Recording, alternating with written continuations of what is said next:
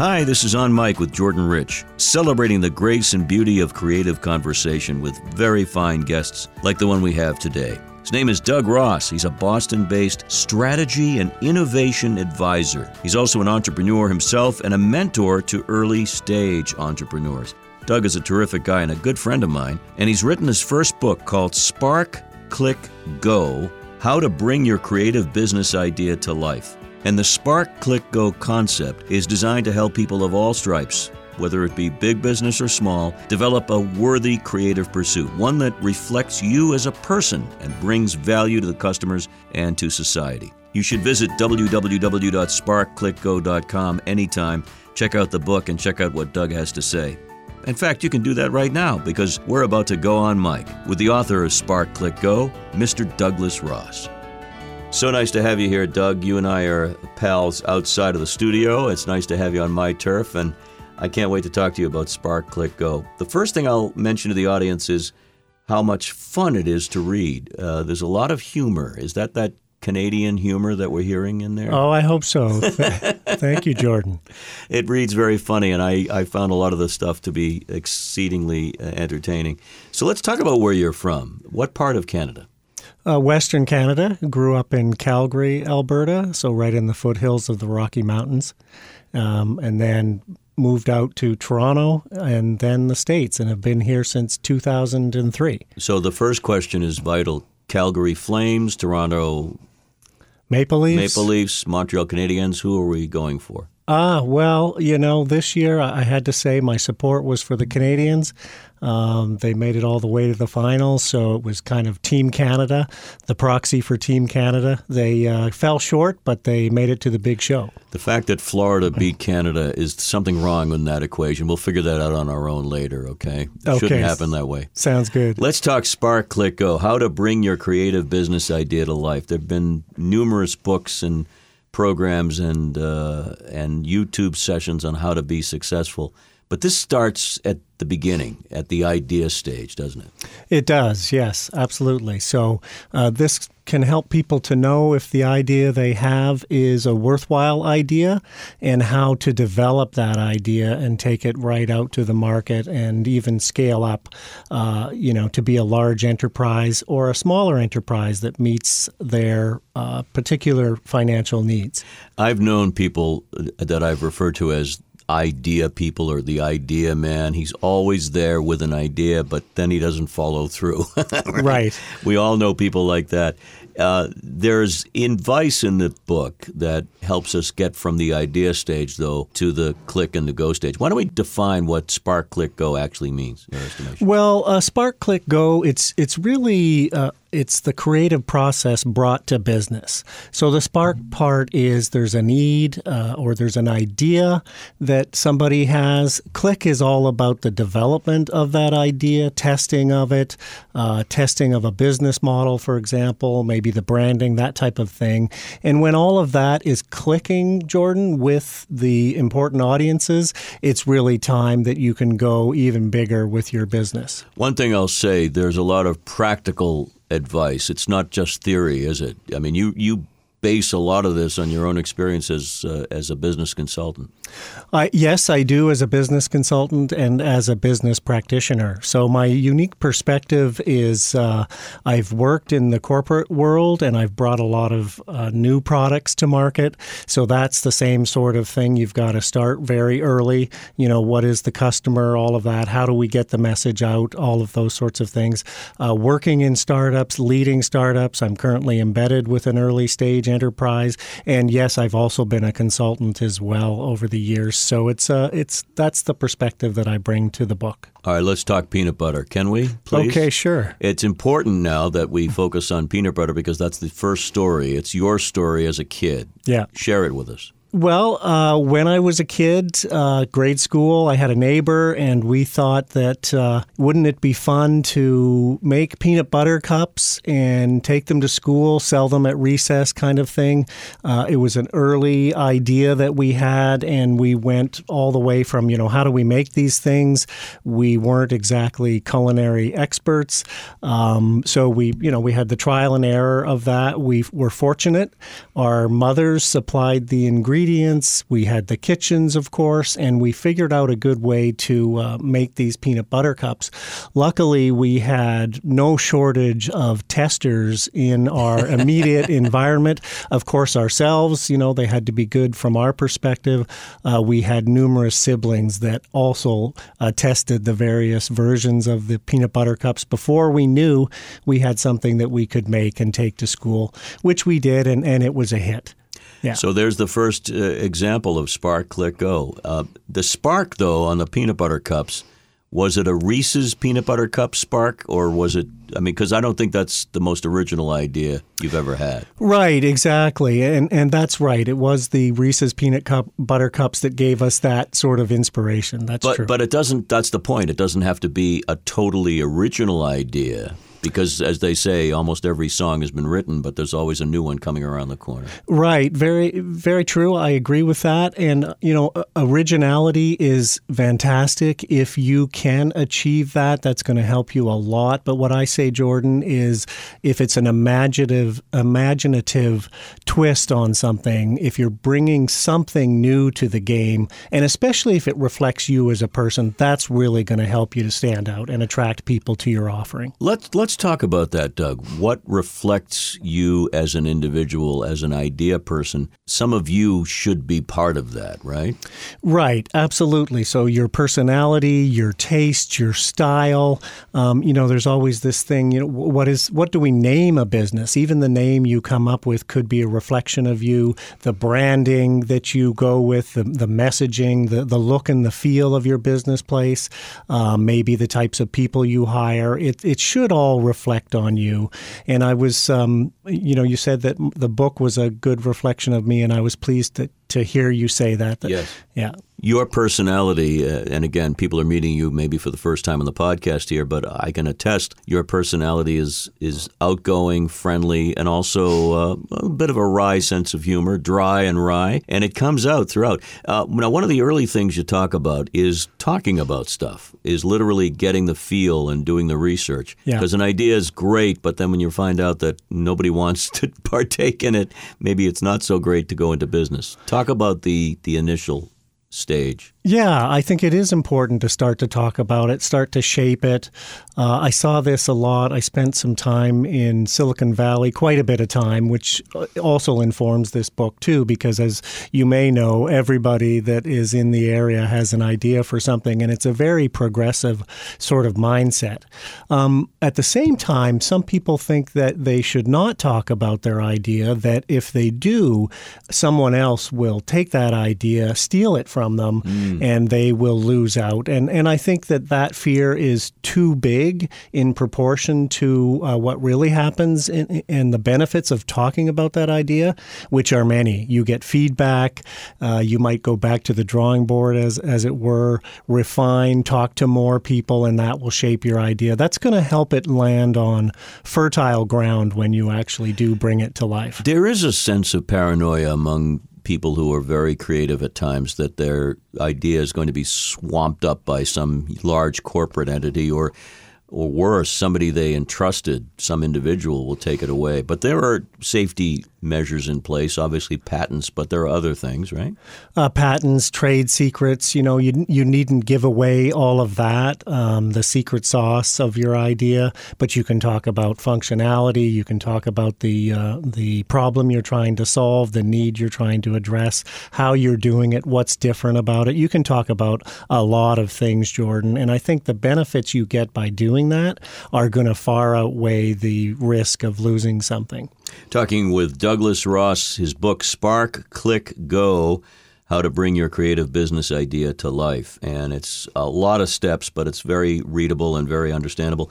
One of the things you talk about is the launch and different kinds of launches. As we speak, over the past weekend, as we record this show, Mr. Branson of Virgin Airlines launched himself into space, and the following week on the calendar, it's going to be uh, Mr. Bezos is going to do the same, similar kind of thing, although a week late.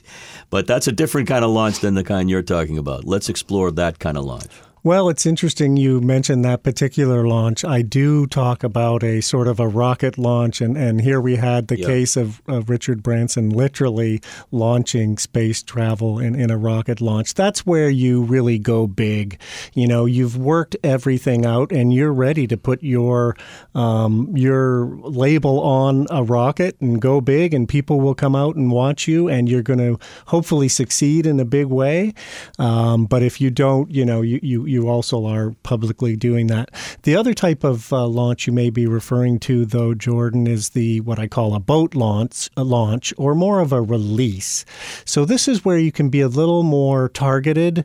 You can, um, you know, uh, the metaphor I like to think about is the ripple in the pond, and you can start small. You can choose which pond you launch in and um, build your connection and connectivity with people there, and then go further. Uh, mm-hmm. as you go, eventually perhaps building up to some sort of uh, larger uh, event. There's so much ego involved, and it's not a bad uh, thing at all, but there's so much ego when you're creating something. It's yours, it's your baby, so to speak. But if you don't know that there's value in what you've created, that anyone else is going to care, what's important about discovering value? Yeah, um, well, I think the most important thing is value is always determined by the customer. It's always from their perspective. So that's why it is important to talk to customers, early customers, maybe the folks that uh, really are on the edge of their profession, for example, always looking for something new. They're good people to talk to. But if you talk to customers, that is where you'll understand if you are providing value. And you should be talking about two things the benefits that your product, service, your creative production brings, uh, as well as what the cost might be. So the price and other things that the uh, customer uniquely experiences and defines. Doug, you talk about selling the idea first before it gets to the consumer to, say, um, a venture capitalist or an angel investor or just someone who is going to be able to back you. And there's a process there. And what are some of the hints that you suggest in the book that people think about? Well, um, that is true. You do need this group on board, the investors, and they often start with yourself, you know, maybe friends and family when you're looking for seed capital, that kind of thing. Um, but yes, angel investors, uh, typically you would want to find somebody who's interested in your particular area. They share your mission, something you want to see brought out to the world and they may be willing to uh, fund you. And yes, indeed, I do talk about venture uh, venture funds as well and venture capitalists, and they look for particular things. And it's it's essentially, are you playing in a big enough uh, area? Uh, can your business become big enough for them and potentially be returning ten times their investment? So they really look for traction, and they're not for everybody, the venture capitalists, mm. but there's lots of sources of funds out there, and I do cover this in the book uh, to help people figure out what what is the best type of funding that they might get. Uh, there's also the what they call non-dilutive funding, which is grant money, that kind of thing, donations, things of this uh, uh, nature through crowdfunding um, that you can tap into as well. The best source, though, that I say, Jordan, is really through sales. Sales and repeat sales. If you can finance your venture this way, um, you are not diluting your ownership in the business, and also you've proven that you're bringing value to the market. Let's talk a little bit with you about how things have changed with technology over the last uh, five to 10 years, um, in the sense that now you can have a meeting with someone in California or Switzerland uh, on a Zoom call. Now you can uh, find information so much more efficiently and quickly. If you wanted a list of venture capitalists in, in the New England area, you could probably find that in a second or two, right? Uh, Absolutely. So, advantages or disadvantages or both to where we are technologically? Well, you know, things change, but they don't change, Jordan. Um, the best way to find your way into some of these funding groups or, or persons is through personal introductions, mm typically. Um, and it's because the people with the money are being inundated precisely because they can be found easily, and lots of folks are going after them for money. So it's a combination. You know, you've got fantastic and unprecedented um, transparency. You can find all of these resources, like you say, with a click. But it's still the personal touch as well that's going to help you, your personal contacts, um, that type of thing. So it's it's a combination. But I say, Jordan, th- there's never been a better time for people to be creating businesses. There just has not been a better time. There's so much out there in terms of software, uh, in terms of communities of people, in terms of um, you know just general knowledge. It's never been better. You can mm. promote yourself through social media like you couldn't before. Build a following, for example. It's it's a it's a very ripe time for new business creation. Well, you're very positive throughout the book and here with me. I mean, I love that. Um, you talk about uh, marketing. Now there are teenagers making millions as influencers, which n- nobody ever heard of a few years ago. Yep. Uh, and and uh, the kinds of things that people are doing utilizing the technology are just amazing. So I guess if you're a guy our age, hire a kid. might not be a bad idea. Uh, might not be a bad idea. Uh, let's talk about mistakes because everybody makes them, mm-hmm. and uh, it's easy to get frustrated. And now I want to take it into the more human realm with you, Doug, because so many times it's it's defeat and failure means I'm done. I'm not going to try it again. I mean, it's so persistence is a, a difficult thing to learn. Edison knew it. Uh, Ernest Hemingway, who had all those notices that he was not wanted, he papered his walls with it, I believe, all the re- rejection letters. What advice do you have for those people out there who are struggling and thinking it's time to give up? Yeah, uh, I agree. Persistence is one of the critical traits uh, of a successful entrepreneur. There's no question. That's why it's important to pick something that you have some curiosity for, some passion for. Maybe if you look back in recent years or your life, you've always been drawn to. Uh, I think that's important because when the going does get tough, and it is going to get tough, you're going to stick with it. Um, I think the other thing is you need to be open to the um, what you're learning when people are using your idea or thinking about your idea so that you can adapt. You may need to adapt in order to reach a larger goal. Um, but there is a time when, you know, you're knocking your head against the wall, and that is if you've uh, refined what you want to do and people I, either are not interested in it, they're not understanding what it is. They're not willing to pay what you want to charge. There is a point when you can say, okay, I've, I've done everything in this particular area. It's time to cut my losses.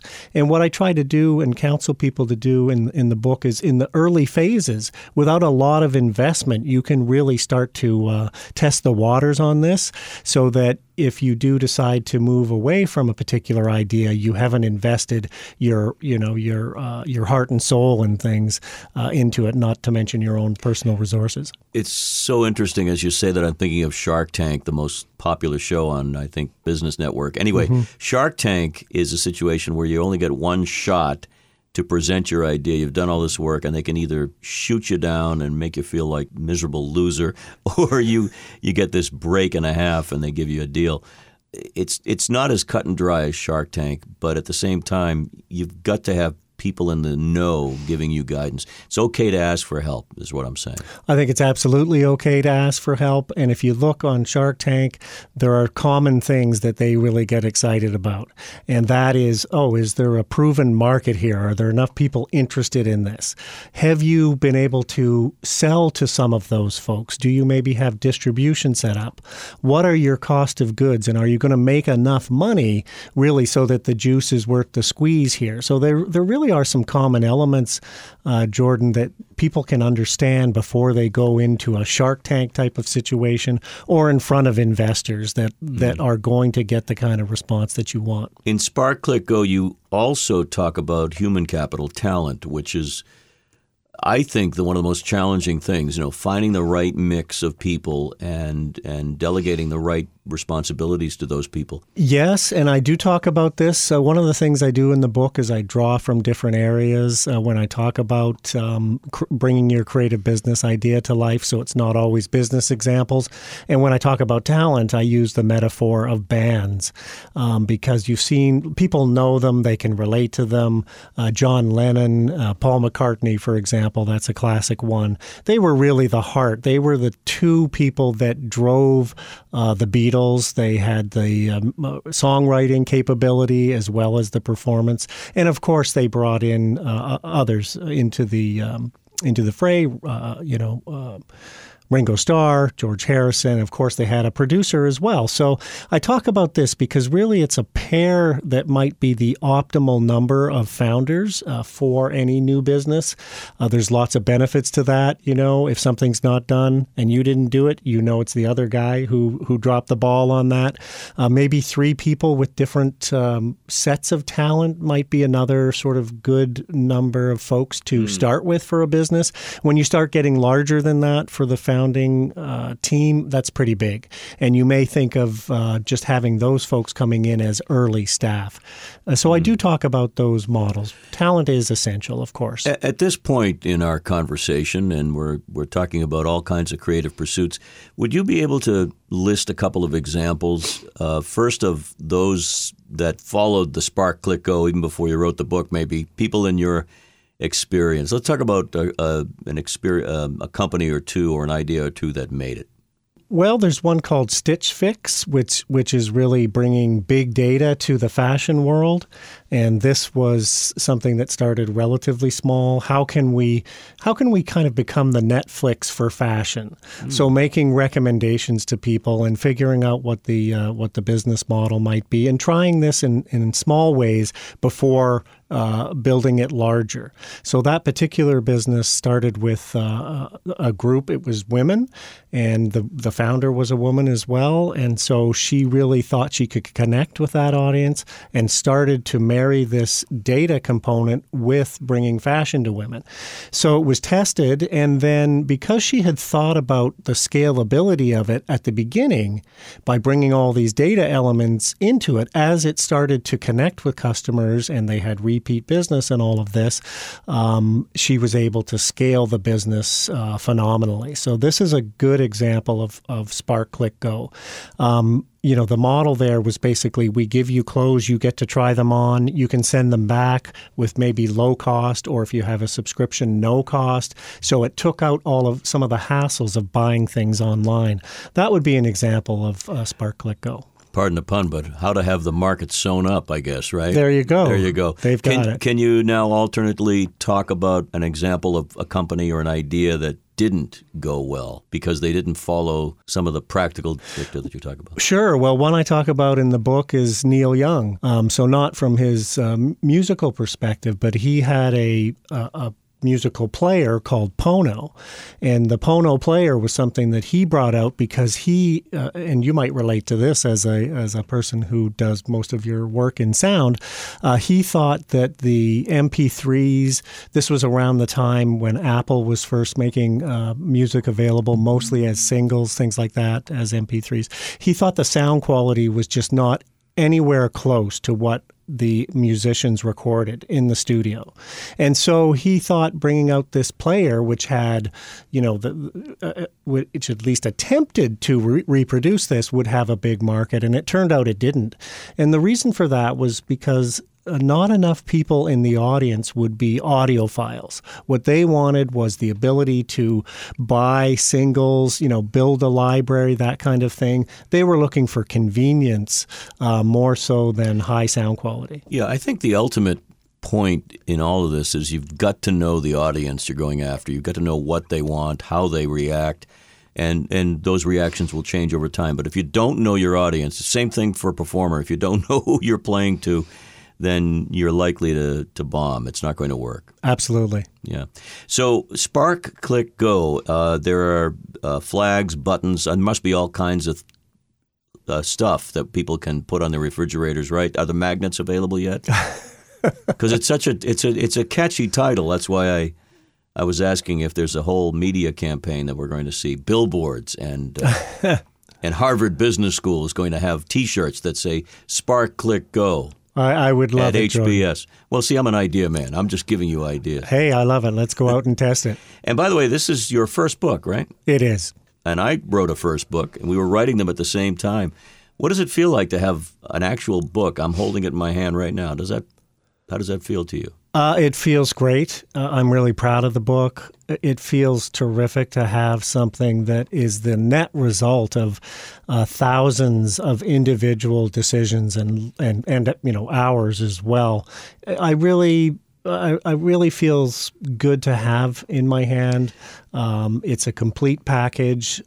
You know, some of the early reviewers of the book have called it um, holistic, and I really do try to cover the grounds from uh, beginning to end. So, um, yeah, it feels great, Jordan. Final point. Get your reflection on this, Doug. Uh, we're here in the great U.S. of A., and you're a North American by birth, so we include you're an American citizen, but we include you here. Um, the dream isn't dead. I, and a lot of people are attacking the capitalist approach, this is still the greatest opportunity land out there, isn't it? I think so. Yeah, absolutely. Yeah. It, it's uh, fertile ground for for startups, for businesses of all sizes. Um, it, it's just fantastic for that. And you know, you talk about the what is the state of capitalism. What I do talk about in this book, I have a definition for what a creative business idea is, and it includes some sort of societal benefit. And I think that's to some degree been missing in the if you go purely capitalistic.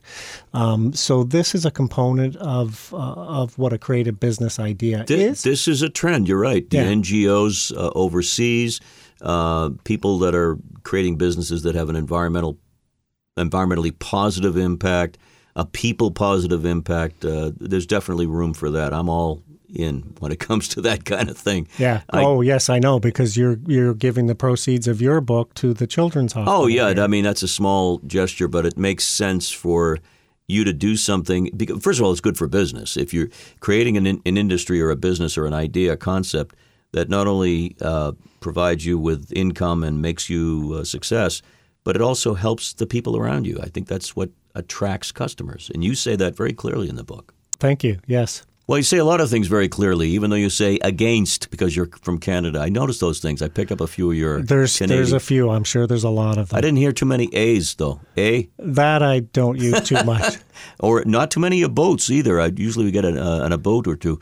I'm so glad we had a chance to do this. This was great fun. And Doug, tell us how we can find out more about Spark Click Go, the movement, the book, and everything else. Oh, thanks, Jordan. Uh, you can go to sparkclickgo.com. That's the easiest thing to do. You could go straight to Amazon and type in Spark Click Go as well. Those are two methods, and you can get in touch with me through the sparkclickgo.com website. And again, the subtitle is How to Bring Your Creative Business Idea to Life it's all about passion for what you do, and I love that. So good. Thank you so much, my friend. Thank you, Jordan.